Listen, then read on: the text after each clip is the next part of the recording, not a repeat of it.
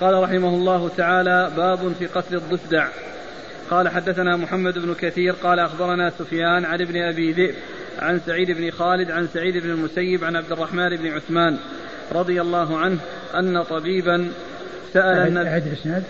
قال: حدثنا محمد بن كثير قال أخبرنا سفيان عن ابن أبي ذئب عن سعيد بن خالد عن سعيد بن المسيب عن عبد الرحمن بن عثمان رضي الله عنه أن طبيبا سأل النبي صلى الله عليه وآله وسلم عن ضفدع يجعلها في دواء فنهاه النبي صلى الله عليه وآله وسلم عن قتلها. ثم أورد أبو داود في قتل الضفدع، يعني وأن ذلك لا يجوز. وقد أورد أبو داود حديث عبد الرحمن بن عثمان أن طبيبا سأل النبي صلى الله عليه وسلم عن ضفدع يعني يجعلها في دواء فأمر فنهى عن قتلها، فنهى عن قتلها يعني معناه لأن اتخاذها دواء لا يحصل له عن طريق قتلها. فلما كان أكلها يعني محرما وغير سائغ دل على أنها لا تقتل، لأن القتل إنما يكون لمباح الأكل عند الحاجة إلى أكله، وأما إذا قتل من غير حاجة إلى قتله فهذا إتلاف فيه إيذاء، إزالة لشيء من غير حاجة إليه وإتلاف له، وأما إذا كان هناك حاجة إلى قتله فيقتل، وإذا كان يعني فيه دواء ويأخذ منه دواء لا بأس لأنه مباح وقتله مباح، ولو قتله من أجل أن يحصل منه دواء إذا كان فيه دواء حيث كان قتله سائغا فإنه يجوز، وأما إذا كان محرما ومحرم الأكل فإنه لا يقتل من أجل أن يؤخذ منه دواء، وعلى هذا فلا يؤخذ الدواء من مثل هذه الأشياء التي لا يؤكل لحمها. قال: حدثنا محمد بن كثير. محمد بن كثير العبدي ثقة أخرجه أصحاب الكتب الستة.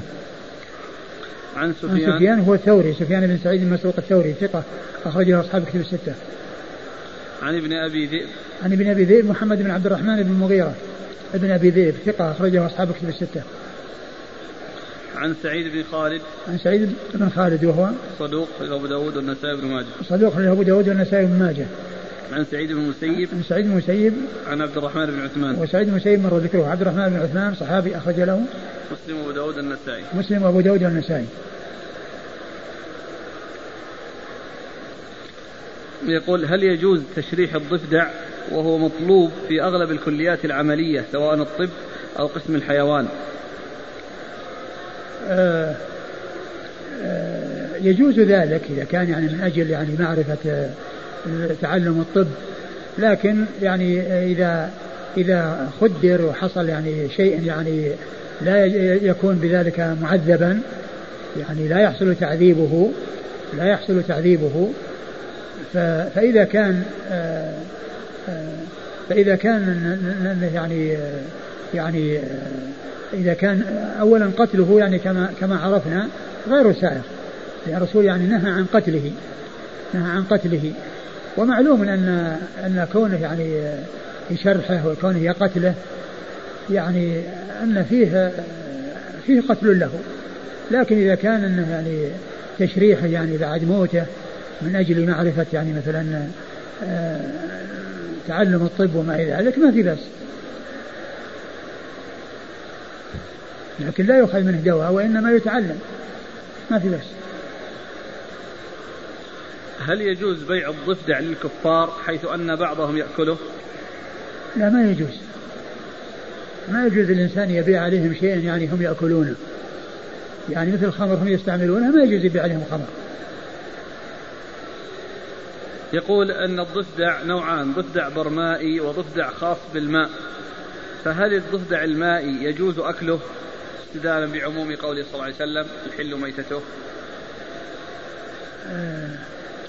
قضية الضفدع يعني كما هو معلوم هو ما يعيش إلا بالماء، ولو خرج من الماء فإنه يهلك، وإنما هو دائما مع الماء، لكن يكون في البحر ويكون في غير البحر، يكون في البحر وفي غير البحر. قال رحمه الله تعالى: باب في الخذف. قال: حدثنا حفص بن عمر قال حدثنا شعبة عن قتادة عن عقبة بن صهبان عن عبد الله بن مغفل رضي الله عنه أنه قال: نهى رسول الله صلى الله عليه وآله وسلم عن الخذف، قال إنه لا يصيد صيدا ولا ينكأ عدوا وإنما يفقأ العين ويكسر السن. ثم رد أبو داود باب في الحذف، والحذف هو رمي الحصاة بالإصبع إما بالسبابتين، لأن تكون إحدى السبابتين يعني تستعملان معا في إطلاق الحصى، أو تكون يعني السبابة والإبهام، وقيل هما سبابتان يعني تغليبا للسبابة على الإبهام التي بجوارها.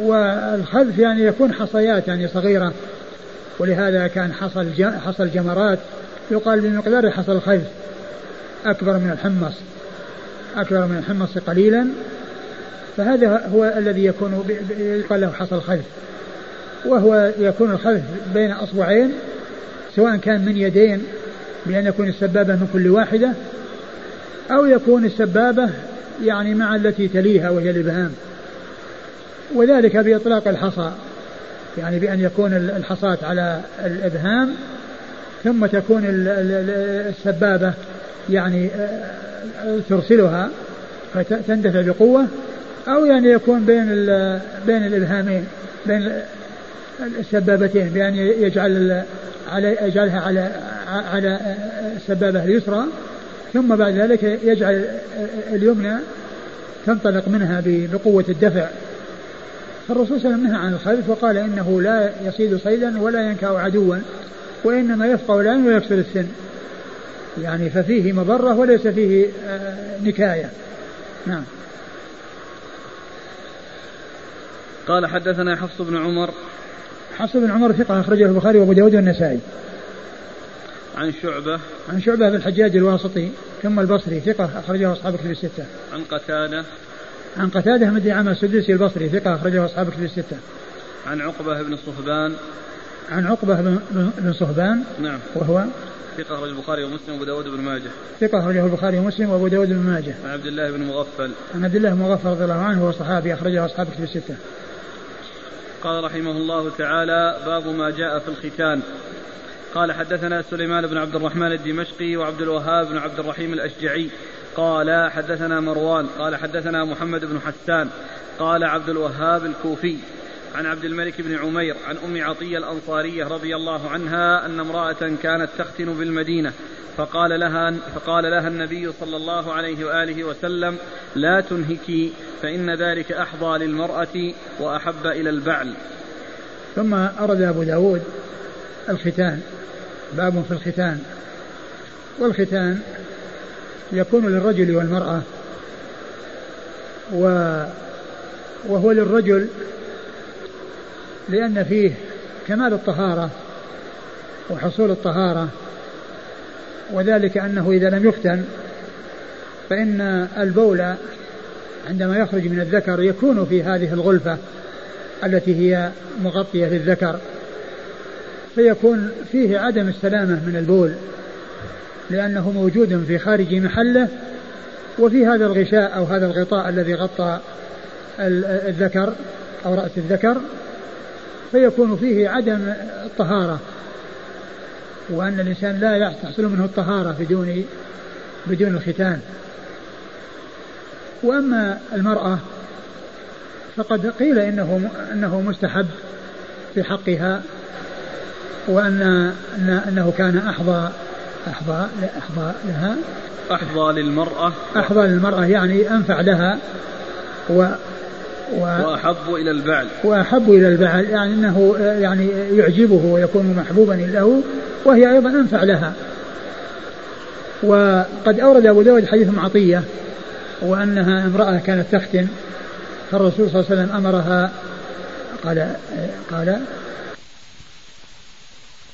أن امرأة كانت تختن بالمدينة فقال لها النبي صلى الله عليه وسلم لا تنهكي يعني لا تستأصلي يعني بالقطع، وإنما أقطع الطرف يعني في بعض الروايات أشمي يعني معناها يعني شيء قليل، ولا تنهكي يعني لا تستأصلي. نعم. فإن ذلك أحظى للمرأة وأحب يعني إلى البعل. هذا هو الوجه أو التعليل بكونها لا تنهك، يعني يكون أصلا أنفع للمرأة وأحب وأعجب إلى الزوج. قال حدثنا سليمان بن عبد الرحمن الدمشقي. سليمان بن عبد الرحمن الدمشقي صدوق يخطئ أخرجه البخاري وأصحاب السنن. صدوق يخطئ أخرجه البخاري وأصحاب السنن. وعبد الوهاب بن عبد الرحيم الأشجعي. وعبد الوهاب بن عبد الرحيم الأشجعي صدوق أخرجه أبو داود. صدوق أخرجه أبو داود. عن مروان. عن مروان وهو بن معاوية الفزاري وهو ثقة أخرجه أصحابه في الستة. عن محمد بن حسان. عن محمد بن حسان وهو مجهول أخرجه أبو داود. مجهول أخرجه أبو داود. قال عبد الوهاب الكوفي. قال عبد الوهاب الكوفي يعني محمد بن حسان الكوفي، يعني أن أحد شيخي أبي داود زاد في التعريف لمحمد بن حسان بأنه الكوفي، وأما الشيخ الآخر فلم يزد يعني هذه الزيادة التي هي الكوفي. نعم. عن عبد الملك بن عمير. عبد الملك بن عمير هو ثقة أخرجه أصحاب الكتب. أصحاب الكتب الستة. نعم. عن أم عطية. عن أم عطية رضي الله عنها وهي صحابية أخرج لها أخرجه أصحاب الكتب. أصحاب الكتب الستة. قال أبو داود روي عن عبيد الله بن عمرو عن عبد الملك بمعناه وإسناده. قال أبو داود روي عن عبيد الله بن عمرو وهو الرقي وهو ثقة أخرجه أصحاب الكتب الستة عن عبد الملك، يعني فيكون يعني متابعا لابن حسان. محمد بن حسان هو نعم محمد بن حسان، يعني يكون متابعا لأن كل يروي عن عبد الملك بن عمير. نعم. قال عن عبيد الله بن عمرو هو ثقة ربما وهم أخرجه أصحاب الكتب. نعم. قال أبو داود ليس هو بالقوي وقد روي مرسلا، يعني هذا الحديث ليس بالقوي، وقال وقد روي مرسلا، والألباني صححه وحسنه لوجود يعني شواهد له. قال أبو داود ومحمد بن حسان مجهول وهذا الحديث ضعيف. ثم أيضا الحديث المشهور اللي في الصحيحين الذي فيه إذا التقى الختانان، إذا التقى الختانان يعني محل الختان الرجل مع ختان المرأة، يعني ففيه وجود الختان في هذا الحديث. قال رحمه الله تعالى باب في مشي النساء مع الرجال في الطريق. قال حدثنا عبد الله بن مسلمة قال حدثنا عبد العزيز يعني بن محمد عن أبي اليمان عن شداد بن أبي عمرو بن حماس عن أبيه عن حمزة بن أسيد الانصاري ابن أبي أسيد الانصاري عن أبيه رضي الله عنه أنه سمع رسول الله صلى الله عليه وآله وسلم يقول وهو خارج من المسجد فاختلط الرجال مع النساء في الطريق، فقال رسول الله صلى الله عليه وآله وسلم للنساء استأخرن فإنه ليس لكن أن تحققن الطريق، عليكن بحافات الطريق. فكانت المرأة تلتصق بالجدار حتى إن ثوبها لا يتعلق بالجدار من لصوقها به. ثم أورد أبو داود هذه ترجمة باب في مشي النساء مع الرجال في الطريق. باب مشي النساء مع الرجال في الطريق، يعني أن من آداب مشي النساء مع الرجال في الطريق أنهن لا يمشين في وسط الطريق حيث يكون فيه الرجال، وإنما يمشين في الجوانب، والطريق وسط الطريق يكون للرجال، والنساء تكون في الجوانب بحيث يعني لا تماس الرجال ولا تزاحم الرجال، وإنما تكون بعيدة عن مماستهم بأن تكون في حافتي الطريق وجانبيه، ولا تمشي في وسطه، والوسط إنما هو للرجال. فهذا من الآداب التي جاء بها الإسلام، وأنه عند وجود النساء مع الرجال في الطريق لا يختلطن ويمتزجن معهم، وإنما يسلكن الجوانب وهم في الوسط. وقد أورد أبو داود حديث أبي أسيد الأنصاري رضي الله عنه أن سمع الرسول صلى الله عليه وسلم يقول وهو خارج من المسجد فاختلط الرجال مع النساء. سمع النبي صلى الله عليه وسلم وهو خارج من المسجد وقد اختلط الرجال مع النساء، قال لا تحققن الطريق. قال صلى الله عليه وسلم استأخرنا فإنه ليس لكن أن تحققن الطريق. استأخرنا يعني عن الرجال، فليس لكن أن تحققن الطريق يعني تمشين في وسطه، وعليكن بحافات الطريق وهي جوانبه. فكانت المرأة تلتصق بالجدار وتقرب من الجدار حتى إن الجدار أو لا يعلق يعني ثوبها به من شدة قربها منه والتصاقها به. نعم. قال حدثنا عبد الله بن مسلمة عبد الله بن سلمة القعنبي ثقة أخرج له أصحاب كتب الستة إلا ابن ماجه. عن عبد العزيز يعني ابن محمد. محمد الدراوردي وهو ثقة صدوق. وهو صدوق أخرج له أصحاب كتب الستة. عن أبي اليمان. عن أبي اليمان وهو كثير ابن كثير ابن اليمان. كثير ابن اليمان وهو مستور أخرج له أبو داود. أخرج له أبو داود. عن شداد بن أبي عمرو بن حماس. عن شداد بن أبي عمرو بن حماس وهو مجهول أخرج له أبو داود. وهو مجهول أخرج له أبو داود. عن أبيه. عن أبيه مقبول أخرج له أبو داود. مقبول أخرج له أبو داود. عن حمزة بن أبي أسيد. عن حمزة بن أبي أسيد وهو صدوق أخرج له البخاري وأبو داود وابن ماجه. صدوق أخرج له البخاري وأبو داود وابن ماجه. عن أبيه. عن أبيه أبي أسيد وهو صحابي أخرج له أصحاب الكتب. أصحاب الكتب. والحديث في أسناده عدة رجال فيهم المقبول وفيهم المجهول وفيهم المستور. والألباني صححه له شواهد. قال حدثنا محمد بن يحيى بن فارس قال حدثنا أبو قتيبة سلم بن قتيبة عن داود بن أبي صالح المزني عن نافع عن ابن عمر رضي الله عنهما أن النبي صلى الله عليه وسلم نهى أن يمشي يعني الرجل بين المرأتين. ثم ورد أبو داود حديث ابن عمر أن النبي صلى الله عليه وسلم نهى أن يمشي الرجل بين المرأتين والحديث غير صحيح غير ثابت عن رسول الله صلى الله عليه وسلم. في داود بن أبي صالح وهو ضعيف قال عنه تقريبا أنه منكر الحديث. وأيضا قيل معناه أنه يعني عندما يأتي تكون امرأتان يعني في الطريق فيأتي ويفرق بينهما ويدخل بينهما. وأما إذا كان الرجل يعني يمشي مع محارمه وهن عن يمينه وعن شماله فلا بأس بذلك. والحديث يعني كما هو معلوم غير صحيح. قال حدثنا محمد بن يحيى بن فارس. محمد بن يحيى بن فارس الزهري ثقة أخرجه البخاري وأصحاب السنن. عن أبي قتيبة سلم بن قتيبة. عن أبي قتيبة سلم بن قتيبة وهو صدوق أخرجه البخاري وأصحاب السنن. وهو الشعيري واسمه يوافق كنيته اسم أبيه يوافق كنيته لأنه أبو قتيبة وأبوه قتيبة. وهذا النوع من أنواع علوم الحديث فائدته ألا يظن التصحيف فيما لو ذكر اسمه مع كنيته فمن لا يعرف يظن أن أبو سحفت عن ابن. ولكن من يعرف أن كنيته موافقة لاسم أبيه إن قيل سلم أبو قتيبة هو صحيح وإن قيل سلم ابن قتيبة هو صحيح. والذي لا يعرف هذا يظن أنه إذا وجد أبو بدل ابن يظن ذلك تصحيفها. يعني ففائدة معرفة هذا النوع التصحيف. وقد قال يحيى بن سعيد القطان في هذا يعني دمزه بكلام وبعبارة يعني هي تستعمل في هذا الزمان. وقد قال يحيى بن سعيد القطان قال عن يحيى عن سلم هذا قال ليس من جمال المحامل. يعني معناه أنه يعني هذا توهين له يعني ليس من جمال المحامل الذي يعني يحمل الجمل هو المحامل الذي يعني يحمل الأثقال ويكون عنده قدرة. فهنا عبر بهذه العبارة فقال ليس من جمال المحامل. عن داود بن أبي صالح. عن داود بن أبي صالح وهو منكر الحديث أخرج له أبو داود. هنا عندنا مكتوب المزني محطوطة بين معكوفتين. إيه.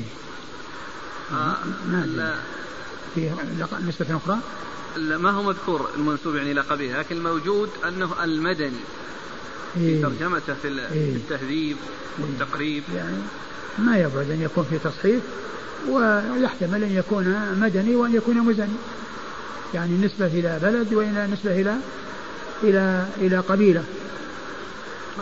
هذا يمكن أقول هذا يمكن أن يعرف يعني إذا كان يعني ذكر أنه من مزينة فتكون لا تنافي بين النسبتين لأن قد ينسب إلى بلده وقد ينسب إلى قبيلته. عن نافع عن ابن عمر. عن نافع هو مولى بن عمر ثقة أخرجه أصحاب الكتب الستة. عن ابن عمر وابن عمر هو عبد الله بن عمر بن الخطاب أحد العباد الأربعة من الصحابة وأحد السبعة المعروفين بكثرة الحديث عن النبي صلى الله عليه وسلم.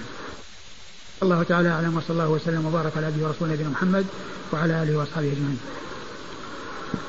جزاكم الله خيرا وبارك الله فيكم ونفعنا الله بما قلتم. الحديث الأخير حكم عليه الشيخ الألباني بأنه موضوع، قال له موضوع، وفيه يعني هذا اللي هو داود بن أبي صالح قال يروي إيش عن الوضاعين، وفي ترجمة عن ابن حبان قال عنه إيش يروي الموضوعات، لعله من أجل هذا قال أنه موضوع، ولكن قال عنه موضوع أن صاحبه يعني متهم بالوضع، لكن الحافظ بن حجر في التقريب قال منكر الحديث. يروي الموضوعات يعني الثقات حتى كان يتعمد لها، وذكر هذا الحديث له ابن حبان. يسأل عن الولادة عن طريق الأنابيب، بحيث يتم تلقيح البويضة خارج الرحم ثم إعادتها إلى الرحم، فهل هذه الطريقة صحيحة وشرعية؟ الذي أراه أن لا تسلك هذه الطريقة، لأن مثل ذلك قد يكون يعني فيه يعني شيء من الشيء الذي يخالف الواقع، فقد يعني يعطى من غيره أو يحصل ذلك من غيره. فالذي أرى أنه الإنسان يعني يعالج ويستعمل العلاج، وإن رزقه الله شيئا من الأولاد يعني بسبب العلاج الحمد لله، وإلا فإن هذه الطريقة الأولاد لا يستعملها.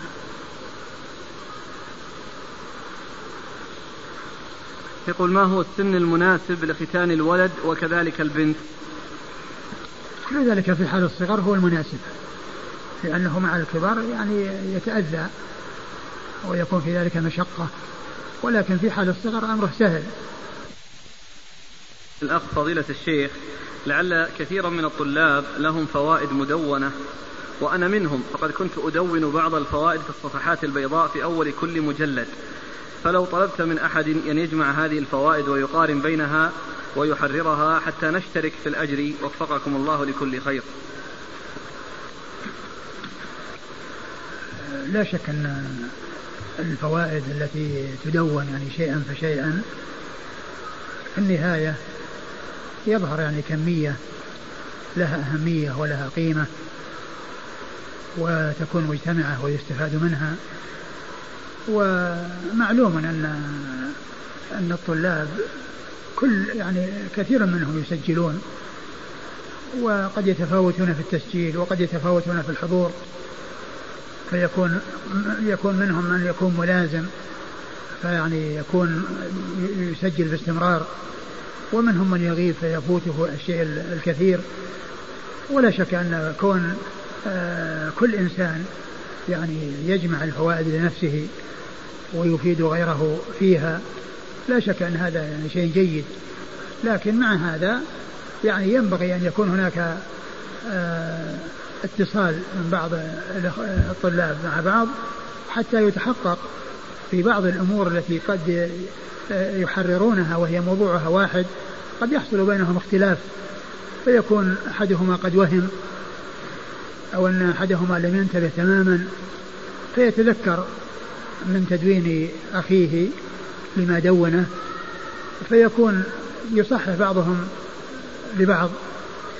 والفوائد التي أشرت إليها أنا إن شاء الله سأطلع عليها، ويعني أصحح ما يحتاج إلى تصحيح، وبعد ذلك تكون مقررة يعني مني، ويمكن بعد ذلك إذا طبعها يعني صاحبها أن يستفاد منها ويرجع إليها.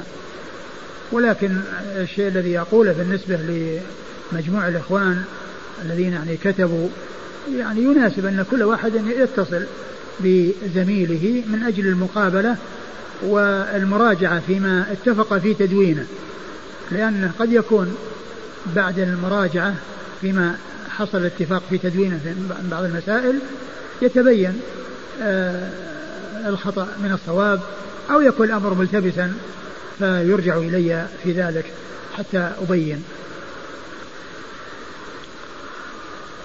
هذا بالنسبة للقتل بالمثل. يقول يا شيخ حديث العرنيين جاء في بعضها أنه منسوخ، ثم إن المماثلة قد تكون أحيانا غير ممكنة كالمقتول بالسم مثلا أو بصدم سيارة.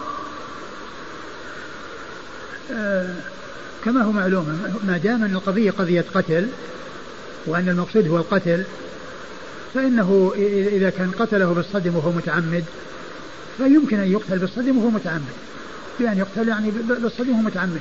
وقضية السم النتيجة واحدة، يعني كونه قتل بالسم فيقتل بالسم. إيش يعني الإشكال في قضية المماثلة؟ قتل بالسم فيسقى سم ويموت بسبب ذلك، يعني ما ليس فيه إشكال من ناحية المماثلة، المماثلة موجودة. يقول قول سليمان عن الهدهد لو عذبنه عذابا شديدا أو لأذبحنه،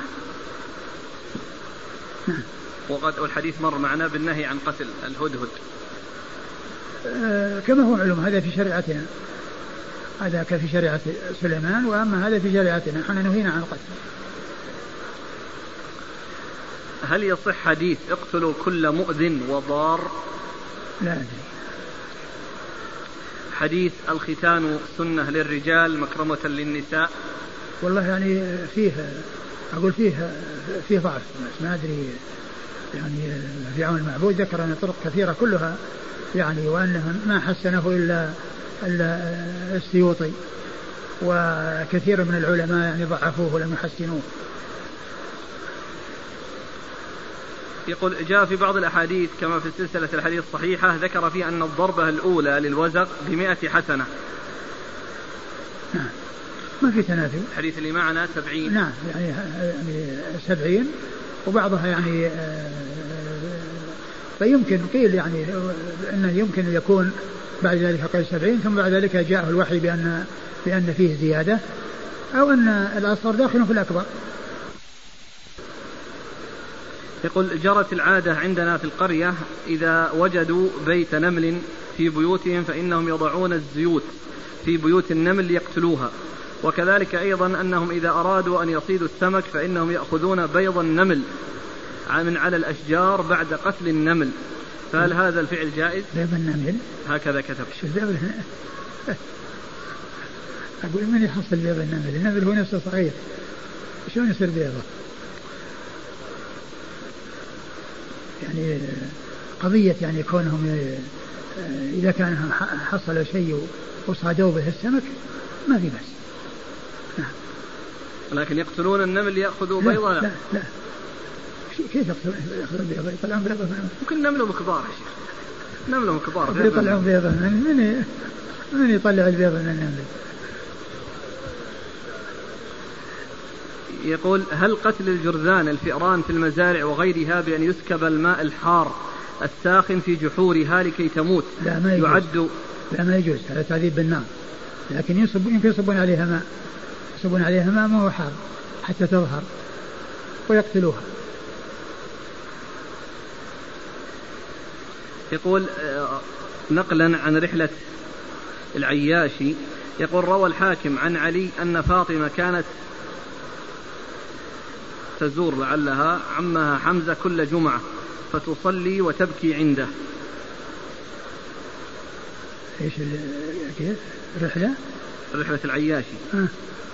روى الحاكم عن علي أن فاطمة كانت تزور عمها حمزة كل جمعة فتصلي وتبكي عنده.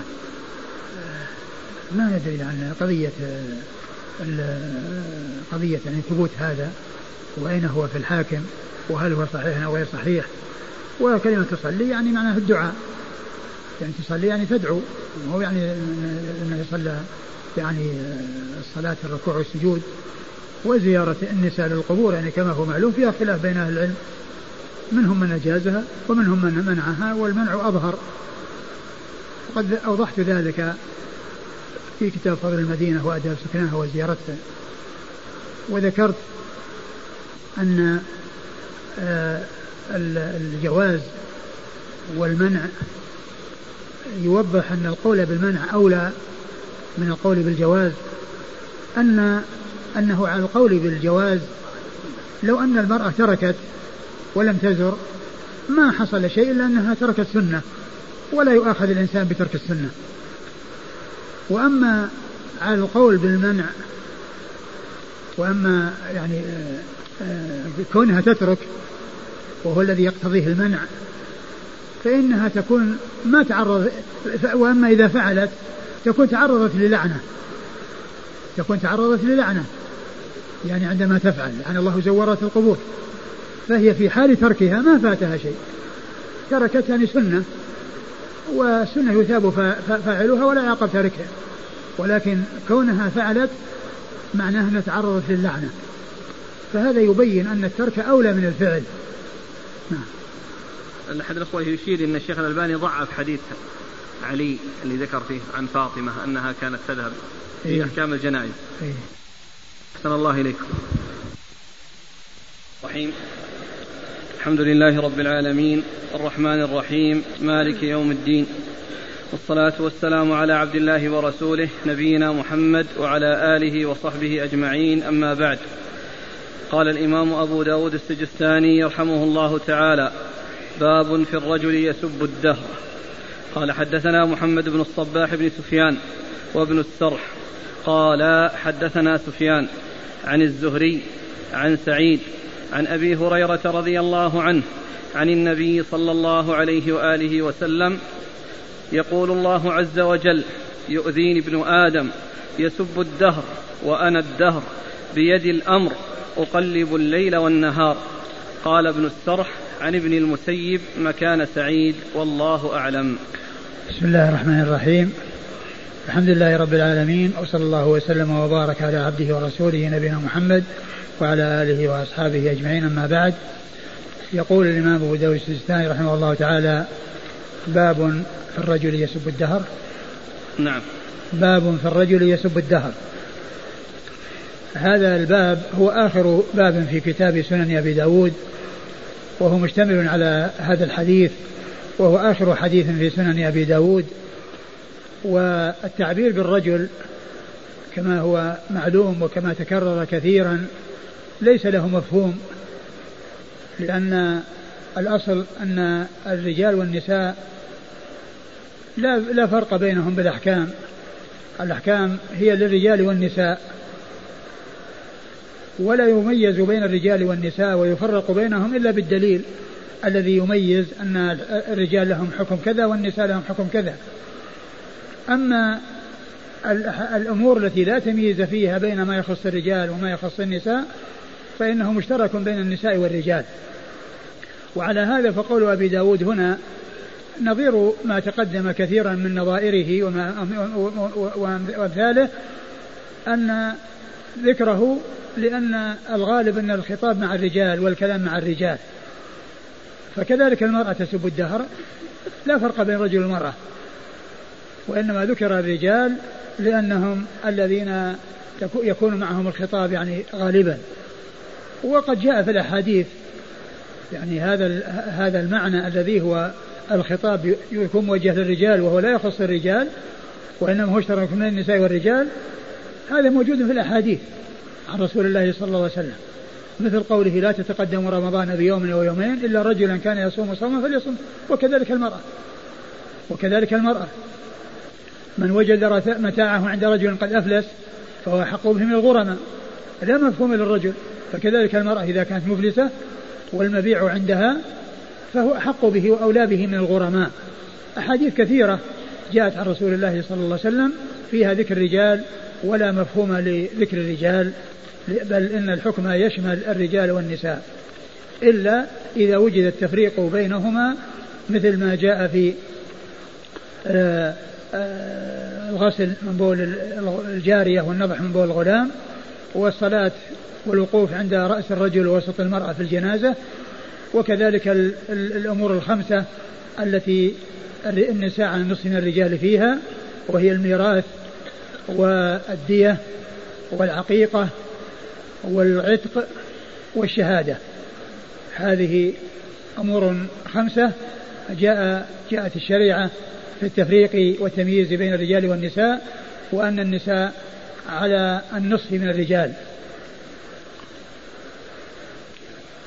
ثم أورد أبو داود حديث أبي هريرة رضي الله عنه أن النبي صلى الله عليه وسلم قال: يقول الله عز وجل يؤذيني ابن آدم يسب الدهر، يؤذيني ابن آدم، وهذا حديث قدسي. والحديث القدسي هو الذي جاء عن رسول صلى الله عليه وسلم مضيفا إياه إلى ربه، يعني بأن تكون الضمائر فيه لله عز وجل ليست الرسول صلى الله عليه وسلم. قوله يؤذيني ابن آدم يسب الدهر وأنا الدهر، أي الله عز وجل، الضمير في يؤذيني والتكلم وضمير المتكلم هو لله عز وجل. ومثل قوله يا عبادي أني حرمت الظلم على نفسي، يا عبادي، فالذي يقول يا عبادي هو الله عز وجل، لا يقول ذلك إلا هو سبحانه وتعالى. فالضمائر فيه تعود إلى الله عز وجل، والمتكلم فيه هو الله سبحانه وتعالى. الصوم لي وأنا أجزي به، الصوم لي وأنا أجزي به، كل ذلك ضمائر ترجع إلى الله عز وجل. فالحديث القدسي هو ما قاله رسول الله صلى الله عليه وسلم مضيفا إياه إلى ربه. وله صيغتان، أحيانا يأتي يقول فيه الرسول قال الله عز وجل، أو يقول الله عز وجل، أو يأتي قال رسول الله صلى الله عليه وسلم فيما يرويه عن ربه، قال رسول الله صلى الله عليه وسلم فيما يرويه عن ربه. فهو إما أن يأتي بهذه الصيغة قال رسول الله صلى الله عليه وسلم فيما يرويه عن ربه، أو يقول رسول قال الله عز وجل، قال رسول الله صلى الله عليه وسلم قال الله عز وجل، أو يقول الله عز وجل. فهو مضاف إلى الله عز وجل، والضمائر فيه ترجع إلى الله سبحانه وتعالى. والحديث القدسي، الحديث غير القدسي معناه من الله والكلام من الرسول صلى الله عليه وسلم، والشريعة كلها من الله، القرآن والسنة كلها من الله، إلا أن القرآن متعبد بتلاوته والعمل به، وأما السنة فهو متعبد بالعمل بها، متعبد بالعمل بها. وأما الحديث القدسي فالمتكلم فيه هو الله سبحانه وتعالى، كما هو موجود في الضمائر. يا عبادي إني حرمت الظلم على نفسي، لا أحد يقول يا عبادي إلا الله سبحانه وتعالى، الرسول ما يقول يا عبادي، وإنما يحكي كلام الله عز وجل، والله تعالى هو الذي يقول يا عبادي، فالضمائر ترجع إليه. وهل اللفظ من الله عز وجل كما أن المعنى منه؟ لو لم يكن هناك رواية بالمعنى وكان اللفظ لم يأتي بعدة صيغ، فهذا الكلام مضاف إلى الله سبحانه وتعالى. لكن إذا دخلت الرواية بالمعنى وجاء بألفاظ متعددة، وسبب هذا الاختلاف في الألفاظ الرواية بالمعنى، فهذا لا يقال أن اللفظ من الله عز وجل، لا يقال أن اللفظ من الله عز وجل في شيء قد دخلت في الرواية، في شيء دخلت في الرواية، لكن الكلام يقال أنه مضاف إلى الله عز وجل، لأن الضمائر إنما هي له والمتكلم هو. لكن هل هذا الكلام نفسه؟ نعم، لو لم تدخل الرواية بالمعنى يصير الكلام من الله عز وجل، لكن حيث تدخل الرواية بالمعنى، ومعلوم أن الراوي إذا لم يتمكن من ضبط اللفظ وتمكن من ضبط المعنى فله أن يؤديه بمعناه، وإذا أداه بمعناه لا يقال أن هذا لفظ الرسول صلى الله عليه وسلم فيما إذا كانت الرواية لحديث الرسول صلى الله عليه وسلم، وكذلك فيما إذا كانت الرواية لحديث قدسي، فإذا دخلت في الرواية لا يقال أن هذا الذي روي بالمعنى هو كلام الله عز وجل، أو هو اللفظ، أن اللفظ من الله عز وجل، الكلام معناه من الله عز وجل، لكن اللفظ إذا سلم من الرواية بالمعنى يكون اللفظ والمعنى من الله عز وجل. وإن دخلت في الرواية بالمعنى فإن اللفظ لا يقال إنه من الله، وقد عبر به الراوي للمعنى الذي فهمه ولم يتحقق من ضبط اللفظ، ولم يتمكن من ضبط اللفظ، فإنه يؤدي بالمعنى إذا لم يتأكد ولم يتمكن من ضبط اللفظ. فهذا هو حديث قدسي، وهذا هو معنى الحديث القدسي. وقول الله عز وجل في هذا الحديث يؤذيني ابن آدم، يؤذيني ابن آدم. ابن آدم هنا عام مراد به الخصوص، ولا يقال إن ابن آدم أو كل بني آدم يحصل منهم هذا الشيء ويصدر منهم هذا الإيذاء، وإنما يحصل هذا من البعض. فقوله هنا في هذا الحديث يؤذيني ابن آدم يسب الدهر عام مراد به الخصوص، عام مراد به الخصوص، أي يراد به الخصوص بعض الناس، الذين أو بعض بني آدم الذين يقولون يضيفون الأمور إلى الدهر ويسبون الدهر، فهذا إيذاء لله عز وجل. والإيذاء هو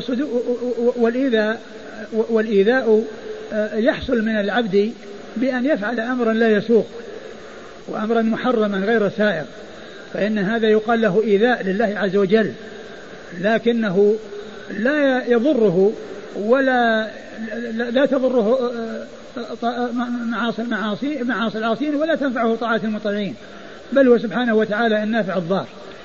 ولكن كونه يحصل شيء يسخطه ويغضبه هذا يقع من العبد، لكن كون الله يتضرر بهذا الإيذاء الذي صدر من العبد، الله تعالى لا تضره طاعة المطيعين، لا تنفعه طاعة المطيعين ولا تضره معاصي العاصين، بل هو سبحانه وتعالى النافع الضار. ولهذا ينسب إلى العبد فيقال إنه آذى الله أو يؤذي الله، ولكن لا يقال إن الإنسان ضر الله عز وجل أو نفع الله، فلا يضاف النفع إلى العباد بأنهم ينفعون الله ويضرون الله، ولكن جاء في القرآن وفي السنة ذكر الإيذاء وأنه يصدر منهم الإيذاء لله عز وجل، لكن لا يحصل له تضرر كما أنه لا يحصل له النفع. وقد جاء في القرآن أن الذين يؤذون الله ورسوله لعنهم الله في الدنيا والآخرة وأعد لهم عذابا مهينا، إن الذين يؤذون الله ورسوله. وقد فسر معنى ذلك أنهم يؤذونه بارتكاب بترك أوامره والوقوع في معاصيه، يعني يحصر منهم الأذى بحصول ارتكابهم المعاصي وتركهم الأوامر، فهذا هو الإيذاء، لكن لا يضره هذه المعصية، لا تضره، والطاعة لا تنفعه، وإنما تضر المعاصي أصحابها وتنفع الطاعات أصحابها، تنفع الطاعات أصحابها وتضر المعاصي أصحابها. والله عز وجل لا يصل إليه ضر ولا يصل إليه نفع، فلا تنفعه طاعة المطيعين ولا تضره معاصي العاصين سبحانه وتعالى، بل هو النافع الضار. يؤذيني ابن آدم يسب الدهر، الدهر هو الزمان، الليل والنهار هو الدهر، ولهذا يقال عن صيام الدهر أنه لا يجوز، ولهذا جاءت السنة بعدم جواز صيام الدهر والنهي عن صيامه، أي صيام الليل صيام السنة، صيام السنة باستمرار، والإنسان يصوم باستمرار، هذا صيام الدهر، يعني الشيء الدائم. فإذا كونه يسب الدهر أي يضيف الأمور إليه، فيقول قائلهم يا خيبة الدهر، أو يقول عضنا الدهر بنابه، أو يقول عادت علينا عواد الدهر، أو غير ذلك من العبارات التي يضيفونها إلى الدهر، مع أن الدهر زمان، الدهر زمان، ليس متصرفا وليس فاعلا، بل الفاعل المتصرف هو الله عز وجل، وهو الذي يفعل ما يشاء ويحكم ما يريد. وأما الدهر فهو زمان، ولهذا جاء بعد ذكر الدهر أقلب الليل والنهار، أقلب الليل والنهار، فإذا الدهر هو الليل والنهار وهو المقلب. ومعلوم أن من سب المقلب، والمقلب ليس فاعلا، فإنما ترجع مسبته إلى المقلب وهو الله سبحانه وتعالى. مثل لو أن إنسانا سب جدارا مبني، الجدار لم يكن بنى نفسه وإنما بناه غيره، يعني بناه إنسان، فترجع المسبة للباني، المسبة للباني الذي بناه. فكذلك إذا سب الدهر، والدهر زمان ليس فاعلا ولا متصرفا، ترجع مسبة الساب إلى الله عز وجل. ولهذا يقول الله عز وجل يؤذين ابن آدم يسب الدهر وأنا الدهر، يعني معناه من سب الدهر فقد سبني، لأن الدهر ليس فاعلا، وليس معنى قوله أنا الدهر أن الله عز وجل يقال له الدهر وأن من أسمائه الدهر، هذا غير صحيح، وإنما أسماء الله عز وجل كلها مشتقة وليس فيها اسم جامد، وهذا اسم جامد، أسماء الله كلها مشتقة ليس فيها اسم جامد، تدل على معاني بألفاظها، ألفاظها تدل على معاني، الرحمن يدل على الرحمة، والعزيز يدل على العزة، والحكيم يدل على الحكمة، واللطيف يدل على اللطف، والسميع يدل على السمع، والبصير يدل على البصر، وهكذا أسماء الله عز وجل يشتق منها صفات وتدل على معاني في الصفات. وأما الدهر فهو اسم جامد فليس من أسماء الله.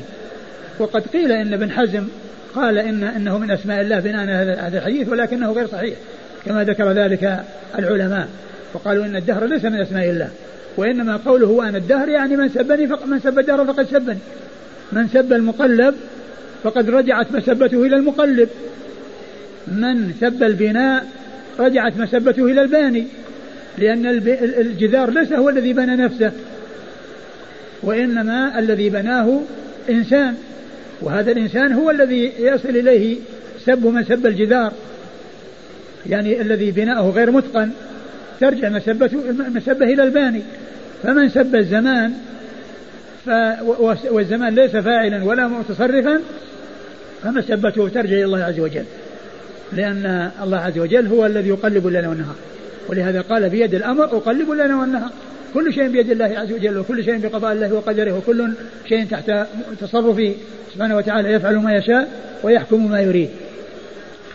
يؤذيني ابن آدم يسب الدهر وأنا الدهر بيد الأمر أقلب الليل والنهار، فقوله أقلب الليل والنهار هذا يوضح معنى كون الله عز وجل هو الدهر، أي أن الله تعالى هو المقلب للدهر، والدهر هو الزمان، والله تعالى هو مقلبه، ولهذا قال أقلب الليل والنهار، أي الدهر الله تعالى يقلبه، فمن سبه فقد سب الله عز وجل، ومن حصل منه الذنب له حصل أو رجع ذلك الذنب وذلك السب إلى الله سبحانه وتعالى. وكما أن أسماء الله مشتقة ليس فيها اسم جامد، فذلك أسماء نبينا محمد صلى الله عليه وسلم مشتقة ليس فيها اسم جامد، محمد وأحمد كلها تدل على الحمد، وكلها من معاني الحمد. وأما ما يذكر أن من أسمائه ياسين وطه هذا غير صحيح، ياسين وطه ليس من أسمائه صلى الله عليه وسلم، لأن هذه حروف مقطعة في أول السور، وقد جاء بعدها خطاب النبي صلى الله عليه وسلم، الخطاب للنبي عليه الصلاة والسلام. وبعض الناس قد يظن أنه لما جاء الخطاب بعدها أن طه وياسين أنه اسم للرسول صلى الله عليه وسلم، وليس كذلك، بل ياسين وطه حرفان من الحروف المقطعة جاءت في أول هاتين السورتين، كما جاء حروف مقطعة في سور أخرى أحادية وثنائية وثلاثية ورباعية وخماسية. فأكثر شيء جاء بالحروف المقطعة في أول السور 5 حروف، وجاء 4 وجاء 3 وجاء 2 وجاء 1. وطه وياسين هي مما جاء على 2 حرف، وقد جاء في طه ما أنزلنا عليك القرآن لتشقى، طه ما أنزلنا عليك القرآن تشقى. فقد يكون بعض الناس لما رأى أن الخطاب للنبي صلى الله عليه وسلم بعد طه ظن أن طه اسم للنبي صلى الله عليه وسلم، طه ما أنزلنا عليك يعني يا طه ما أنزلنا عليك، وهذا غلط ليس بصحيح. وكذلك ياسين ليس بصحيح، وإنما هي حروف مقطعة. ولو كان الأمر أن ومما يبين أن الأمر فيه أنه ليس اسم للنبي صلى الله عليه وسلم أنه جاء أيضا خطاب النبي صلى الله عليه وسلم بعد حروف أخرى قد بدأت، مثل ألف لام ميم صاد كتاب أنزل إليك، ألف لام ميم صاد كتاب أنزل إليك، فهي مثل طه وياسين. وكذلك إبراهيم ألف لام را كتاب أنزلناه إليك لتخرج الناس من الظلمات إلى النور بإذن ربهم، ففي خطاب للنبي صلى الله عليه وسلم بعد ألف لام را وخطاب بعد ألف لام ميم صاد. وعلى هذا فما جاء بعد صاد وما جاء بعد طه فهو من نظير ما جاء بعد ألف لام ميم صاد وألف لام را. إذن أسماء الله عز وجل كلها مشتقة وليس فيها اسم جامد، والدهر ليس منها، وأسماء الرسول صلى الله عليه وسلم مشتقة وليس فيها اسم جامد، وما جاء من ذكر طه وياسين فليس من أسمائه، وإنما هي حروف مقطعة في أوائل السور. يؤذيني ابن آدم يسب الدهر وأنا الدهر بيد الأمر أقلب الليل والنهار. هذا هو معنى هذا الحديث الذي هو آخر حديث في سنن أبي داود. وبالانتهاء من الكلام عليه نكون قد انتهينا من شرح هذا الكتاب العظيم الذي هو أحد كتب السنة المشهورة، وأحد الكتب 6 المعروفة التي هي صحيح البخاري وصحيح مسلم وسنن أبي داود وسنن الترمذي وسنن النسائي وجامع الترمذي وسنن ابن ماجه. هذه كتب اشتهرت بأنها الأمهات وبأنها الأصول، وذلك لأنها جمعت من حديث الرسول صلى الله عليه وسلم الشيء الكثير، فأفردت بالتأليف فيما يتعلق برجالها وفيما يتعلق بمتونها وفيما يتعلق بأطرافها, وذلك لاشتمالها على الأحاديث الكثيرة عن رسول الله صلى الله عليه وسلم. والحمد لله الذي بنعمته تتم الصالحات. واللهم إنا نحمدك ونشكرك على ما وفقتنا لإتمام شرح هذا الكتاب العظيم في مسجد رسولك الكريم صلى الله عليه وسلم, ونسأله سبحانه وتعالى أن يجعل ما علمنا حجة لنا لا علينا, وأن يوفقنا جميعا لتحصيل العلم النافع والعمل به, إنه سبحانه وتعالى جواد كريم. وصلى الله وسلم وبارك على عبده ورسول نبينا محمد وعلى آله وأصحابه أجمعين.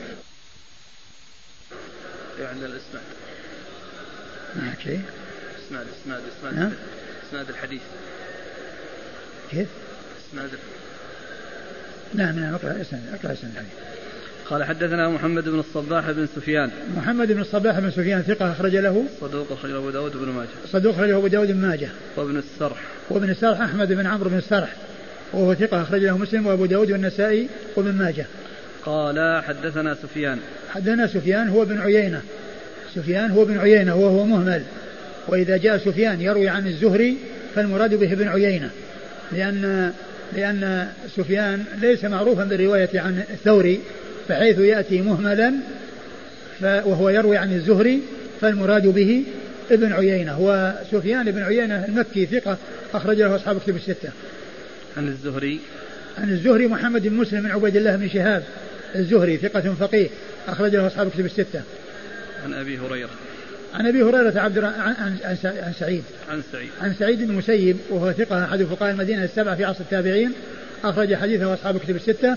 عن أبي هريرة عبد الرحمن بن صخر الدوسي رضي الله عنه صاحب رسول الله صلى الله عليه وسلم, وحديثه وهو أكثر الصحابة حديثا على الإطلاق, وقد جاء في إحدى الطريقين ذكر سعيد باسمه فقط, وجاء في الطريقة الثانية عن الشيخ الثاني ابن المسيب يعني بدل سعيد, أي أن أحد الشيخين جاء في الإسناد عنده سعيد وجاء في إسناد الثاني ابن المسيب. إيش قال في آخره؟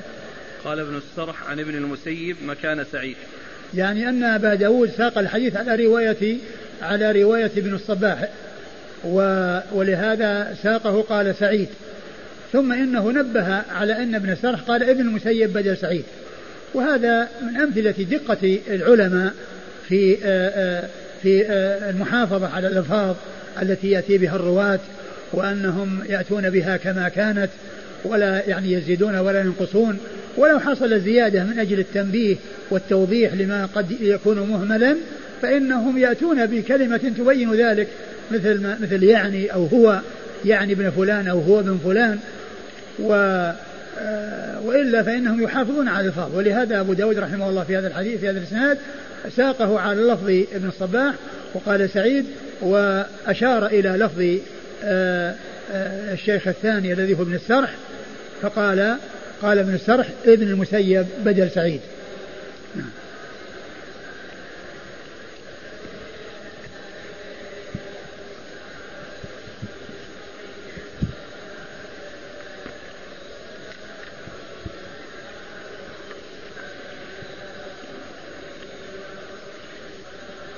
فوائد درس الشيخ العلامة عبد المحسن بن حمد العباد البدر حفظه الله تعالى ومتع المسلمين به وبأمثاله في سنن الإمام أبي داود السجستاني رحمه الله تعالى, جمع وترتيب محمد محمدي ابن محمد جميل النور الثاني. بسم الله الرحمن الرحيم. الحمد لله رب العالمين. لا بس اقرأ الفوائد, اقرأ من الفوائد. فوائد متفرقة في الرواة. أبو عبيد القاسم بن سلام ثقة إمام, ومع ذلك لم يخرج له الشيخان, مما يدل على أنهما لم يرويا لكل ثقة, كما أن الشيخين لم يلتزما بإخراج جميع الأحاديث الصحيحة في صحيحيهما, وعلى هذا فلم يستوعبا جميع الأحاديث الصحيحة. ومن أوضح الأدلة على ذلك صحيفة همام بن منبه, فقد اتفق الشيخان على إخراج أحاديث منها, وانفرد البخاري منها بأحاديث, وانفرد مسلم منها بأحاديث أخر. وتركا معا إخراج ما بقي منها، فلا يستدرك عليهما عدم إخراجهما كثيرا من الأحاديث الصحيحة ولا عدم روايتهما لكثير من الثقات. يعني هذه الفائدة تتعلق بكون الشيخين ما خرج لكل ثقة ولا خرج كل حديث صحيح، بل روي أحاديث صحيحة كثيرة، وروي يعني عن ثقات كثيرين، ولم يخرج لكل ثقة ولم يخرج كل حديث صحيح. ولا يعني كون الشيخين لم يخرج حديث صحيح أن يكون فيه كلام، ولا كون الشخص الثقة لم يخرج عنه يكون فيه كلام، لأنه لم يلتزم أن يخرج عن كل ثقة، أن يخرج لكل ثقة ولا أن يخرج كل حديث صحيح. ومن أوضح الأدلة على هذا فيما يتعلق بالثقات أبو عبيد بن القاسم بن سلام، رجل عظيم ومن كبار المحدثين، وليس له رواية ما روى له البخاري ومسلم شيئا، لأنه ما التزم أن يخرج لكل ثقة. كما أن هناك حديث صحيحة كثيرة جدا لا توجد في الصحيحين، ولا يقدح فيها كون هذا غير موجودة في الصحيحين، لأن الإمامين البخاري ومسلم ما التزم أن يخرج كل حديث صحيح. ومن أوضح الأدلة على هذا صحيفة همام منبه تشتمل على 140 حديثا تقريبا، وهي بإسناد واحد، وقد أوردها الإمام أحمد رحمه الله في مسنده بكاملها في مسند أبي هريرة، وهي بإسناد واحد، وبين كل حديث وحديث يقول وقال رسول الله صلى الله عليه وسلم كذا، وقال رسول الله صلى الله عليه وسلم، يعني معناه وقال رسول الله تأتي مقدار 140 مرة، تفصل بين حديث وحديث وهي بإسناد واحد. والبخاري رحمه الله من طريقته أنه ينتقي الحديث الذي يريده ثم يأتي بالإسناد الأول ويركب الحديث على ذلك الإسناد، وأبو داود كذلك أيضا.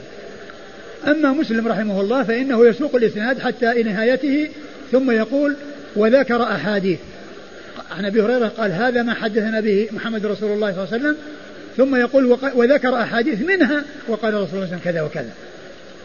فيعني يكون معنى ذلك أن الحديث الذي أتى به ليس هو الذي يلي الإسناد. وهذا من من من من من تفنن الإمام مسلم رحمه الله وعنايته في المحافظة على الألفاظ. ولهذا يقول الحافظ ابن حجر في ترجمة الإمام مسلم في تهذيب التهذيب وقد حصل له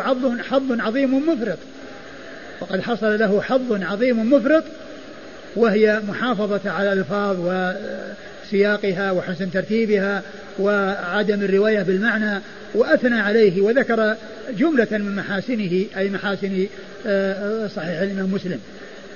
وهذا من دقته، وهذا من أمثلة ذلك كونه يعني لا يأتي بالإسناد بالمتن المتأخر ويجعله تاليا للإسناد الذي سيقت به الصحيفة كلها، وإنما إذا جاء إلى نهايتها قال فذكر أحاديث منها وقال رسول الله صلى الله عليه وسلم كذا. إذن هذه من الفوائد التي تتعلق بالصحيحين، وتتعلق بالرواية عن الثقات، وبتخريج الأحاديث الصحيحة، وأن الشيخين لم يخرجا كل حديث صحيح ولم يخرجا لكل ثقة. أبو بكر بن أبي شيبة أكثر عنه الإمام مسلم، وهو الأول من حيث كثرة الرواية عن شيوخه، روى عنه 1500 حديث. ويليه في الترتيب من حيث كثرة الرواية الإمام مسلم عنهم زهير بن حرب أبو خيثمة، روى عنه مسلم 1200 حديث. وهذا يعني من مما يتعلق بشيوخ مسلم، أن مسلما رحمه الله روى عن أبي بكر بن أبي شيبة 1500 حديث أو أكثر من 1500 حديث، وهو أكثر الشيوخ الذين يعني روى عنهم، يعني هو أكثر من روى عنه أبو داود من شيوخه. ويليه أبو خيثمة زهير بن حرب فإنه روى عنه 1200 حديث. وهناك عدد من الرواة يعني أكثر عنهم من مسلم، وأنا ذكرتهم في مقدمة كتاب 20 حديثا من صحيح مسلم، فقد ذكرت عددا منهم وذكرتهم بالترتيب يعني من حيث الكثرة أبو بكر بن أبي شيبة ثم يليه أبو خيثمة زهير بن حرب ثم يليه يعني من يليه على حسب كثرة الأحاديث. ومما ينبغي أن يعلم أن الحافظ بن حجر رحمه الله في كتاب تهذيب التهذيب ينقل من كتاب يقال له الزهرة عدد الأحاديث التي رواها البخاري ومسلم اتفق عليها أو انفرد أحدهما فيها. فعند ما يترجم لكثير من شيوخ الشيخين يقول روى عنه البخاري ومسلم كذا حديث اتفق على كذا وانفرد البخاري بكذا ومسلم بكذا. وهذا يأتي غالبا في آخر ترجمة الراوي من تهذيب التهذيب وينقل عن كتاب الزهرة. وأنا قد أشرت إلى هذه الفائدة وهي متعلقة بكتاب الزهرة في كتاب الفوائد المنتقاة وهي آخر فائدة في كتاب الفوائد المنتقاة هي الفائدة المتعلقة بكتاب الزهرة وهي ذات الرقم 655 لأن الفوائد اللي في كتاب الفوائد المنتقاة 655 وآخرها الفائدة المتعلقة بكتاب الزهرة. وقد ذكرت يعني ما يتعلق بكتاب الزهرة يعني هذا الذي ينقل عنه الحافظ بن حجر في تهذيب التهذيب في تراجم شيوخ الشيخين البخاري ومسلم. حكم الإمام النسائي على عبد الرحمن بن يزيد بن تميم بأنه متروك ومع ذلك روى له في سننه. واستغربه منه الإمام الذهبي في الميزان في ترجمة عبد الرحمن المذكور والفائدة مذكورة فالفوائد المنتقاة من فتح الباري وكتب أخرى. يعني هذه فائدة تتعلق بسنن النسائي وقد روى عن شخص وقد قال عنه متروك والحافظ الذهبي قال وهذا عجيب يعني يروي عنه يقول متروك ويروي عنه قال وهذا عجيب يقول عنه متروك ثم يروي عنه. نعم. ليس في الكتب الستة سليم بفتح السين إلا سليم بن حيان وما سواه سليم بضم السين. هذه فائدة تتعلق بضبط الأسماء. من يقال له سليم بفتح السين شخص واحد في الكتب الستة وكل من عداه سليم وهو الكثير هو الجادة كما يقال. فالذي يأتي بسليم بلفظ سليم بفتح السين واحد هو سليم بن حيان. وأما سليم بضم السين فهذا كثير. مالك مقدم على سفيان بن عيينة في الحفظ وطريقة التعرف على ذلك بين الحفاظ عد الأغلاط. ليش على سفيان؟ مالك مقدم على سفيان بن عيينة في الحفظ وطريقة التعرف على ذلك بين الحفاظ عد الأغلاط. سفيان بن عيينة ولا سفيان الثوري؟ سفيان بن عيينة مكتوب لا بس يعني ينبغي التحقق من ذلك من كتاب الحازمي لأنه هو الذي ذكر هذا. كتاب الحازمي شروط الأئمة الخمسة ذكر أن طريقة المحدثين في معرفة الأوثق أنهم إذا يعني أرادوا أن يميزوا بين شخصين كل منهما في غاية الثقة يحسبون أغلاط هذا وأغلاط هذا. الأغلاط طبعا قليلة فمن كان غلطه أقل جعلوه مقدم وجعلوه أوثق من الثاني كل منهما ثقة وكل منهما في غاية الثقة فمن كان أقل غلطا اعتبره أوثق ممن زاد عليه في عدد الغلطات أنا الآن يعني ما أتذكر يعني بالضبط يعني هل هو سفيان بن عيينة أو سفيان الثوري لكن يعني يرجع إلى كتاب شروط الأئمة الخمسة للحازمي. وبالمناسبة الإمام الحازمي هذا هو صاحب الاعتبار الناسخ والمنسوخ من الآثار وقد توفي وعمره 35 عاما يعني صغير في السن. ولما ذكره الذهبي في كتابه من يعتمد القول في الجرح والتعديل وذكره منهم قال مات شابا طريا عمره 35 سنة. وهذا يعني يبين لنا أن من العلماء من كان سنه قصيرا وليس عمره طويلا، ومع ذلك نفع الله تعالى به وخلف من العلم وخلف من التأليف ما نفع الله تعالى به. ومن أمثلة ذلك في هذا الزمان الشيخ حافظ الحكمي رحمه الله، مات وعمره 35 سنة ومع ذلك ألف كثيرا في العقيدة والمصطلح والحديث والفقه شعرا ونثرا، مؤلفات كثيرة منها المنظوم ومنها المنثور، وعمره 35 سنة رحمه الله، وكتاباته قيمة ومفيدة وشعره جيد.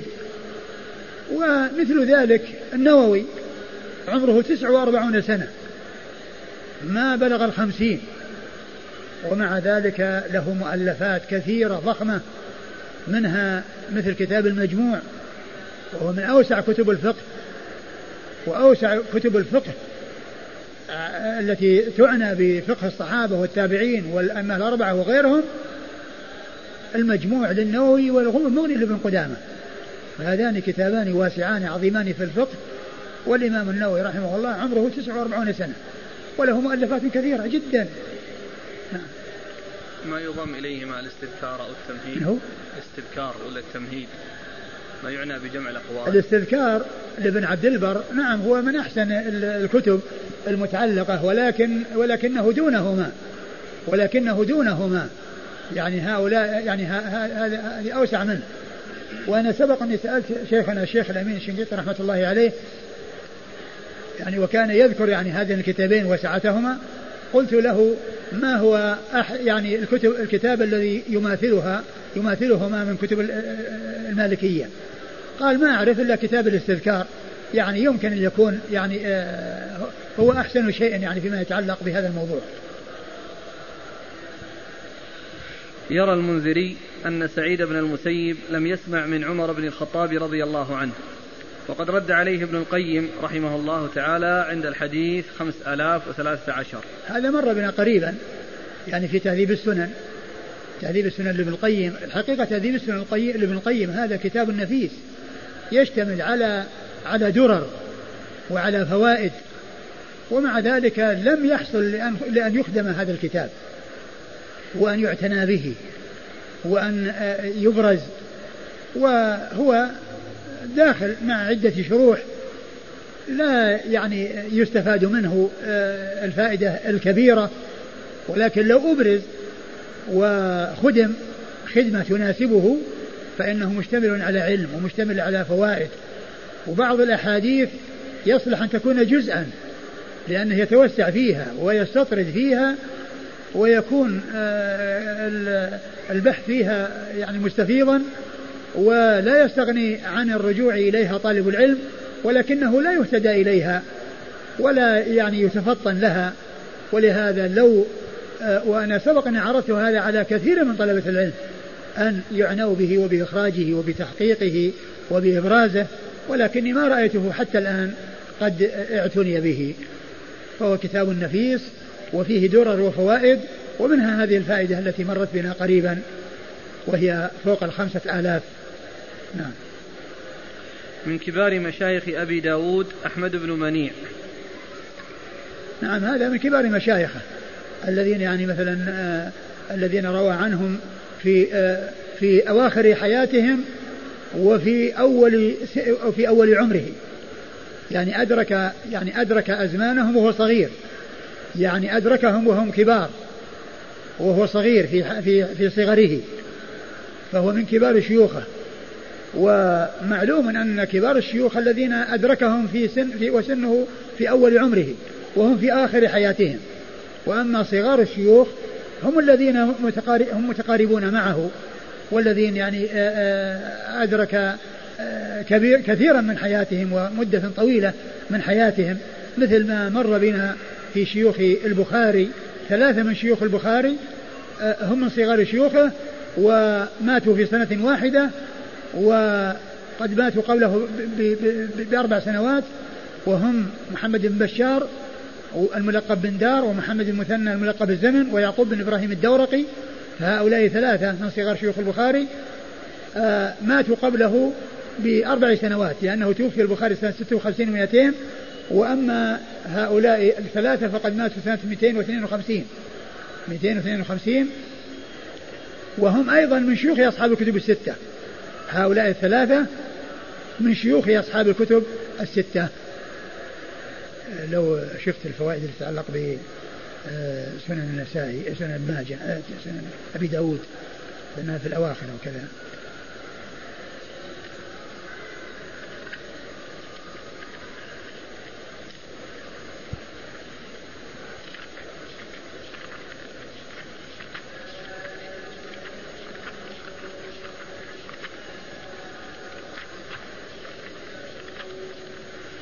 منهج الإمام أبي داود من هنا. من منهج الإمام البخاري رحمه الله تعالى أنه يسوق لفظ الأخير إذا روى عن شيخين ولا يبين ذلك، وقد ذكر ذلك الحافظ ابن حجر وأفاد أنه علم ذلك بالاستقراء. وأما منهج الإمام أبي داود فيختلف، فأحيانا يسوق اللفظ للأول وأحيانا للثاني، وأما الإمام مسلم فيبين ذلك. إذا روى الإمام أبو داود رحمه الله عن شيخين فإنه ليس له طريقة ثابتة، بمعنى أن اللفظ يكون للأول أو يكون للثاني، فأحيانا يكون للأول وأحيانا يكون للثاني. وهذا الحديث الذي مر بنا آخر حديث الذي قرأناه الآن الذي ساقه على لفظ شيخه الأول الذي هو ابن الصباح، لأنه لما ذكر سعيد عن الزهري عن سعيد ثم أشار بعد ذلك إلى أن شيخه الثاني أحمد بن السرح قال ابن المسيب بدل سعيد، فساقه على لفظ الشيخ الأول وأشار إلى لفظ الشيخ الثاني. في بعض الأحاديث يأتي به على لفظ الشيخ الثاني لأنه يشير إلى ما يختلف به أو ما يشير إلى بعد ذلك إلى لفظ الشيخ الأول، فهو ليس له طريقة ثابتة. وأما الإمام البخاري فقد ذكر الحافظ بن حجر في فتح الباري وذلك بالاستقراء من صحيحه، علم ذلك بالاستقراء والتتبع أن اللفظ يكون للثاني منهما، أن اللفظ يكون للثاني من الشيخين. إذا قال حدثنا فلان وفلان ثم ساق الحديث فإنه للثاني، قال بدليل أنه أو عرف ذلك بالاستقراء، لأن البخاري يذكر الحديث في عدة مواضع، فهو يأتي به في مكان آخر بلفظ الأول وهو يختلف عن اللفظ الذي جاء في الموضع الذي ذكر فيه الشيخين، لأنه يسوقه بلفظ الأول ويختلف عن اللفظ الذي ساقه والذي ذكر فيه الاثنين. فإذا يقول الحافظ بن حجر أنه عرف بالاستقراء من صنيع البخاري أنه إذا روى عن شيخين فاللفظ للثاني منهما، واللفظ للثاني منهما لأنه عرف أن البخاري عندما يأتي به في موضع آخر ليستدل به على مسألة أخرى يسوقه بلفظ الشيخ الأول ثم يكون مخالف لهذا اللفظ الذي ساقه عن الشيخين ولم يميز. يذكر من له اللفظ عقب سياق الإسناد مباشرة أحيانا كما في حديث 994، ويذكر ذلك بعد سياق المتن أحيانا كما في حديث 996 و1029 و3213. وهذه أيضا يعني من له اللفظ أحيانا يذكره قبل المتن وأحيانا يذكره بعد المتن، أحيانا يذكر يقول اللفظ لفلان واللفظ لفلان، يأتي به بعد المتن أحيانا وأحيانا يأتي به قبل المتن وأحيانا يأتي به يعني في الأول، يعني حدثنا فلان وفلان واللفظ لفلان. يطلق المنكر على الشاذ وعلى ما تفرد به الضعيف. على الشاذ حديث 785 وعلى الضعيف ما تفرد به الضعيف 248. كلمة المنكر يعني معروف أنها في اصطلاح العلماء ما يرويه الضعيف مخالفا الثقة،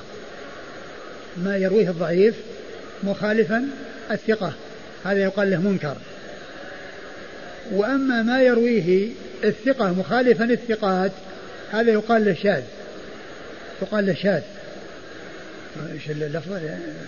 يطلق المنكر على الشاذ, يعني يطلق المنكر على الشاذ, يعني الشاذ هو الذي خالف الثقات, ومعلوم أنه العبرة على المحفوظ الذي على الذي رواه الثقات وليس الذي رواه الثقة أو رواه الأوثق مخالفا من هو دونه. فالأوثق يقال له المحفوظ, وهذا يقال له الشاذ, يقال له الشاذ. والشاذ مردود, كما أن ضعيف مردود, وإن كان إسناده صحيحا, وذلك لأنه لا يمكن, لأن لا شك أن حصل فيه غلط, مثل الحديث الذي فيه أن الرسول صلى الله عليه وسلم صلى صلاة الكسوف وكل ركعة بركوعين, وهذا الذي رواه عدد من الثقات, وروى بعض الثقات أن كل ركعة فيها 3 ركوعات, وهي كلها تتحدث عن صلاة واحدة, وهي يوم مات ابنه إبراهيم, فلا يمكن الجمع بينهما. فإذا هذا إسناد صحيح ولكنه شاذ, ومعلوم أن من الصحيح ما روي بنقل عدل تام الضبط متصل السند غير معلل وشاذ, لأن قد يكون الإسناد متصل والرجال كلهم ثقات ولكن يكون شاذا, وإن كان الإسناد ظاهره الصحة, وذلك لمخالفة الثقة من هو أوثق منه. فإذا حديث 3 ركوعات في ركعة واحدة هذا شاذ غير صحيح, والمحفوظ هو ركعان في ركعة واحدة.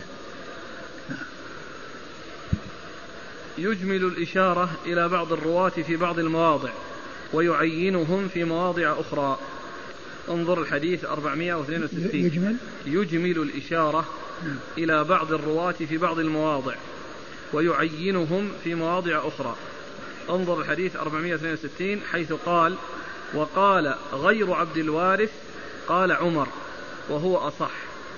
وقد عين هذا الغير عقب حديث 571 وهو إسماعيل بن إبراهيم بن علية. يعني معنى ذلك أنه أحيانا يجمل ثم بعد ذلك يفصل في موضع آخر أو يبين في موضع آخر. نعم. يقدم الأحاديث الناسخة على المنسوخة, انظر الحديث 187 وما بعدها وحديث 867. عندما يأتي أحاديث ناسخة ومنسوخة يبدأ بالناسخة ثم يأتي بالمنسوخة, وهذا على عكس طريقة الإمام مسلم. الإمام مسلم يأتي بالمنسوخ ثم يأتي بالناسخ, الإمام مسلم يأتي بالمنسوخ ثم يأتي بالناسخ, مثل ما جاء في حديث الوضوء مما مست النار والوضوء من لحم الإبل, فإنه أتى بالأحاديث التي فيها عدم الوضوء مما مست النار, الوضوء مما مست النار, ثم أتى بعد ذلك بالأحاديث التي فيها ترك الوضوء مما مست النار.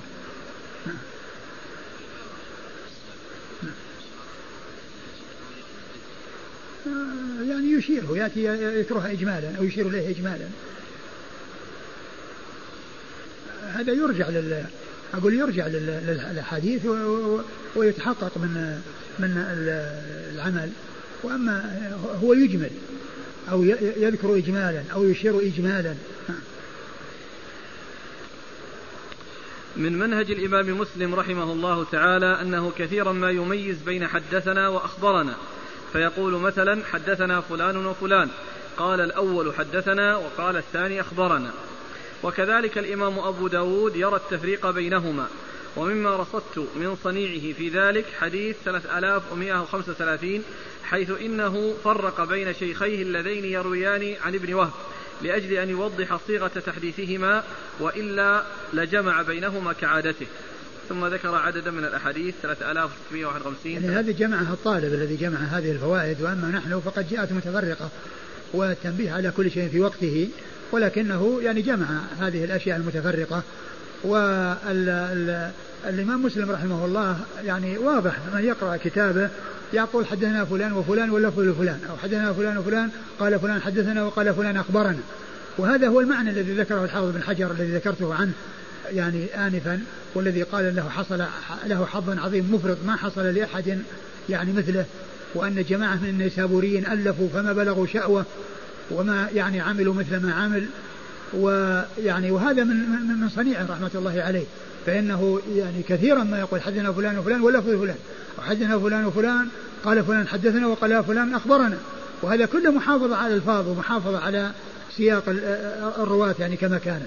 والإمام أبو داود كذلك أيضا يفعل, لكنه ليس مثل مسلم, ولهذا يأتي أحيانا بالتحويل من إسناد إلى إسناد قبل أن يذكر شيخ الشيخ, من أجل أن التحويل أتى به ليبين الفرق بين الصيغتين اللتين عبر بهما شيخاه, لأن أحدهما قال حدثنا والثاني قال أخبرنا, أحدهما قال حدثنا والثاني قال أخبرنا. وهذا يأتي كثيرا, مر بنا كثيرا في سنن أبي داود, يحول قبل أن يذكر اسم شيخ الشيخ, وذلك من أجل أن الفرق هو التفاوت في الصيغة في صيغة التحديث. يفرق بين حدثنا وحدثني, انظر حديث 3988. نعم, وهذا المشهور يعني أنه إذا قال حدثني يعني معناه أنه سمع وحده من الشيخ ليس معه غيره, وأما إذا سمع ومعه غيره يقول حدثنا, لأنه ما حدث وحده وإنما حدث وحدث غيره, وكانوا مجموعة حضروا عند الشيخ وسمعوا منه, فالواحد منه يقول حدثنا يعني حدثني وحدث غيري, وأما إذا سمع منه وحده فلا يقول حدثنا يقول حدثني, إذا سمع منه وحده وليس معه غيره يقول حدثني. الاستنباط في تصرف أبي داود قليل جدا, ومن ذلك الأحاديث ثم ذكر أرقامها.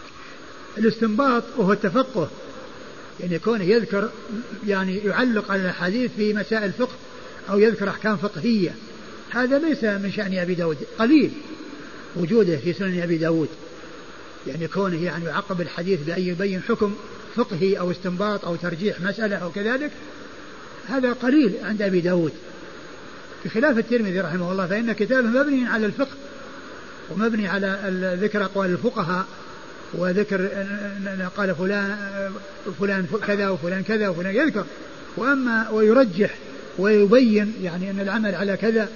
أما أبو داود فليس يعني لم يكن له عناية في التعليق على الأحاديث في بيان الأحكام الفقهية. وأذكر من المسائل الفقهية التي نبه عليها وهي من ذلك القليل, أنه عندما جاء في الجمعة والاغتسال للجمعة قال من أصبح أو طلع الفجر عليه جنابة ثم اغتسل ونوى بغسله الجنابة وغسل الجمعة أجزأه ذلك, لأنه دخل النهار, لأن النهار يدخل بطلوع الفجر, النهار يدخل بطلوع الفجر, كمان الإنسان عندما يصوم يبدأ صيامه بطلوع الفجر, فهو غسل يوم الجمعة يحصل بطلوع الفجر, فهو يقول من طلع الفجر عليه وعليه جنابة ولم يغتسل ثم اغتسل ونوى بغسله رفع الحدث وغسل الجمعة أجزأه ذلك. التمييز بين الرواة, ينسب ويميز إذا كان الراوي مظنة الالتباس بآخر أشهر منه, مثل حديث 3818 وأيوب ليس هو السختياني. نعم, لأن أيوب كما هو معلوم إذا أفرد ينصرف إلى السختياني, لكن قد يأتي شخص آخر وهو ليس السختياني ولكنه يعني المقل أو الرواية عنه قليلة أو ذكره قليلا في الأسانيد, فيأتي فيقول ليس هو فلان, يعني ليس هو المشهور ذاك الذي إذا أطلق انصرف الذهن إليه, وإنما هذا شخص آخر, وهذا يأتي يعني قلة. نعم. وفي حديث 3828 شريك ابن حنبل, وحديث 5032 عن أبي بشر ورقاء, زاد ورقاء لأن أبا بشر يعرف به ابن أبي وحشية ويأتي ذكره كثيرا, فزاد ورقاء لرفع الالتباس. ومثل حديث 3082 هذا يزيد بن خمير اليزني ليس هو صاحب شعبة. سياق السند على لفظ شيخ والمتن على لفظ شيخ آخر. حديث 4818 يعني الإسناد على لفظ شيخ والمتن على لفظ شيخ آخر, يعني هذا يعني منه ولكنه قليل, يعني ما يعتبر كثير. قال أبو داود إذا تنازع الخبران عن النبي صلى الله عليه وآله وسلم ينظر بما أخذ به أصحابه. وهذا يعني من أحسن يعني ما جاء عن أبي داود رحمه الله، لأنه إذا تنازع الخبران وجاء الخبران ينظر لما عمل به الصحابة.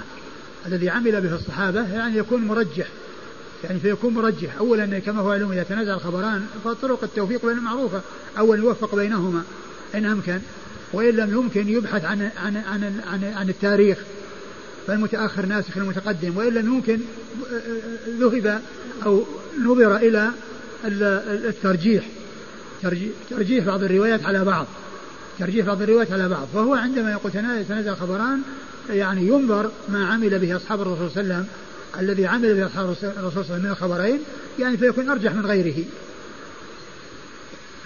كتاب سنن الإمام أبي داود أقل الستة كتبا، فيه 35 كتاب، ويليه ابن ماجه 37، ويليه الترمذي 50، ويليه النسائي 51، ثم مسلم 54، ثم البخاري 97. هذه عدد الكتب التي اشتملت عليها الكتب الستة، لأن الكتب تشتمل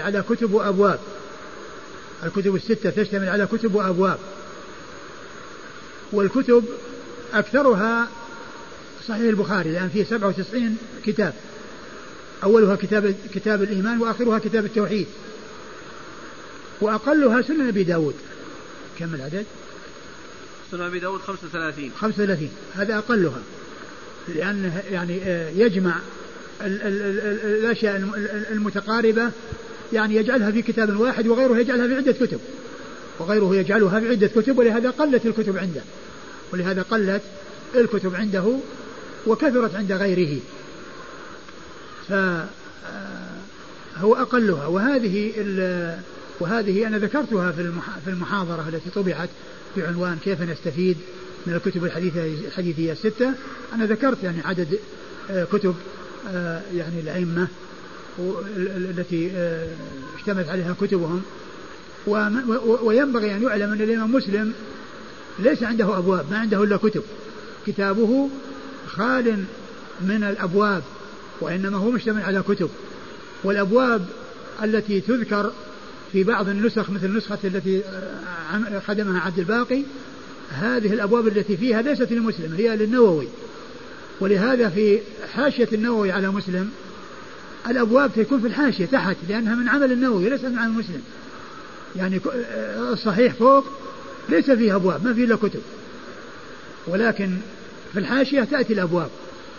فمحمد بن الفاقي أخذ الأبواب من الحاشية ووضعها في وسط الصحيح.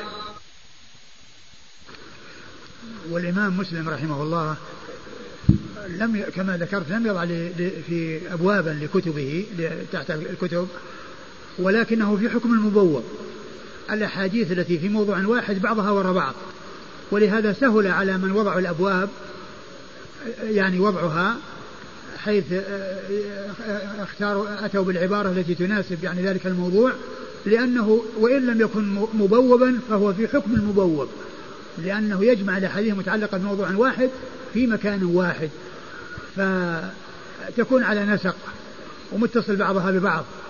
ولهذا النووي وغير النووي وضعوا لها أبواب، والأبواب اللي موجودة في كتاب عبد الباقي طبعة مسلم التي خدمها الشيخ محمد فؤاد عبد الباقي هي الأبواب التي فيها للنووي ليست لمسلم، لأن مسلم ما وضع أبواب، وأخذها من الحاشية التي في كتاب النووي ووضعها في وسط صحيح مسلم.